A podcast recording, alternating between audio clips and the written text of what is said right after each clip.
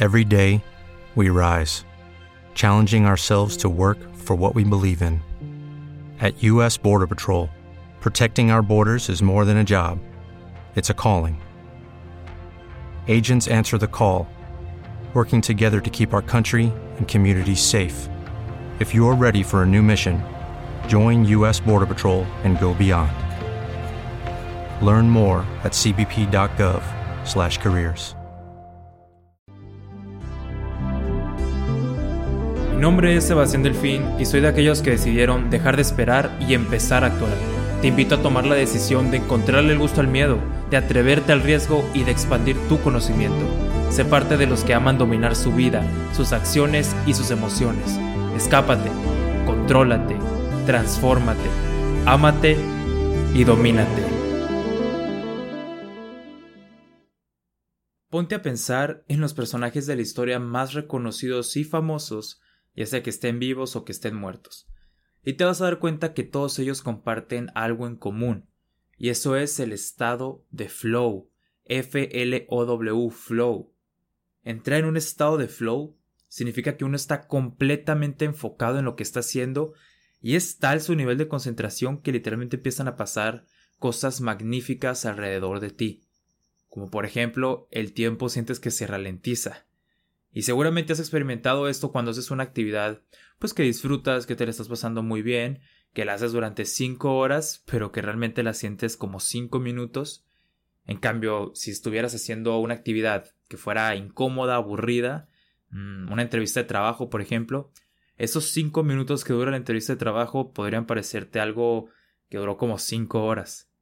Entonces aquí también pasa lo mismo, se ralentiza el tiempo, pero de una forma positiva, para decirlo así. Porque para que uno pueda entrar en este flow, lo que tenemos que hacer es precisamente reducir o apagar ciertas áreas de nuestro cerebro.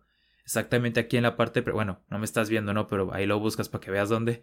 Aquí en la parte prefrontal, en el córtex, o por lo menos tratamos de disminuir su funcionamiento de manera temporal, ¿no? En esa zona. Y cuando nosotros hacemos eso, es ahí donde el tiempo se ralentiza, todo sucede como en cámara lenta. Y esto es porque estás tan enfocado, tan concentrado en lo que estás haciendo, que eres capaz de visualizarlo de esa manera. Y otra reacción que deriva de estar ahí en el estado de flow es que tú eres más libre, como que la ansiedad se desaparece, la hormona que te produce el estrés también desaparece y el sistema nervioso como que comienza a funcionar de mejor manera, como a restablecerse, y es lo que te permite visualizarlo y sentirlo de esa manera. A lo mejor todo lo que te acabo de decir puedes decir que suena súper viajado, que es algo de ficción, que ni al caso, pero es algo científicamente comprobado. De hecho, el investigador, a ver si puedo pronunciar bien su nombre, Mihai Citizen Mihai, desde los años 60 hasta los 80, fue el máximo divulgador de la psicología del flow. O sea, esto es algo que se investigó y que se comprobó. Entonces, entrar en este estado resulta súper beneficioso para nuestra vida para mejorar nuestra motivación, en la actividad, en el aprendizaje, yo creo que el más importante, en el rendimiento. Entonces ahora, si suena súper, súper coherente, que todos esos personajes que te dije que pensaras, que han trascendido en la historia, que han podido ser más famosos, los más exitosos en su área, todo lo que comparten en común es que han aprendido a vivir en estado de flow. Y ahora, ¿qué es lo que necesitamos nosotros para poder entrar en un estado de flow? Pues todo te lo voy a resumir en cuatro pasos. El primer paso es el enfoque. Para enfocarte, lo primero que necesitas hacer es eliminar las distracciones. Tienes que apagar tu teléfono, decirle al mundo que no vas a estar disponible, que te encapsules en tu área, que silencies las notificaciones, ordenar tu área de trabajo, tu espacio, que también eso es un gran distractor. Y allí es donde vas a comenzar la primera etapa del flow. También debes quitarte de la idea esa de ser multitasking en ese momento, de andar haciendo dos cosas a la vez, que está el Zoom por un lado, está la tarea por el otro lado, o sea, no. Aquí solamente puedes elegir una sola tarea a la vez y hasta no haber terminado con esa tarea, no vas a poder seguir con la siguiente. Muy bien. Pasamos al segundo paso que es la libertad. Aquí lo que debes hacer es establecer ciertos lapsos, ciertos márgenes de tiempo de libertad donde hagas lo que tú quieras, pero que tu creatividad vuele, así tal cual. haz lo que tengas que hacer, lo que quieras hacer, pero no vas a juzgarte, no vas a criticar tu trabajo en ese momento, ni siquiera vas a pensar o evaluar si lo estás haciendo bien. Tú solo haz algo, trabaja lo que quieras, lo que se te ocurra. ¿Y por qué te digo esto? Porque es algo que se aplica en las grandes empresas, en las grandes corporativos, en compañías. Por ejemplo, Google le permite a sus empresas, a sus trabajadores, el 20% de su horario de trabajo para hacer lo que se les dé la gana.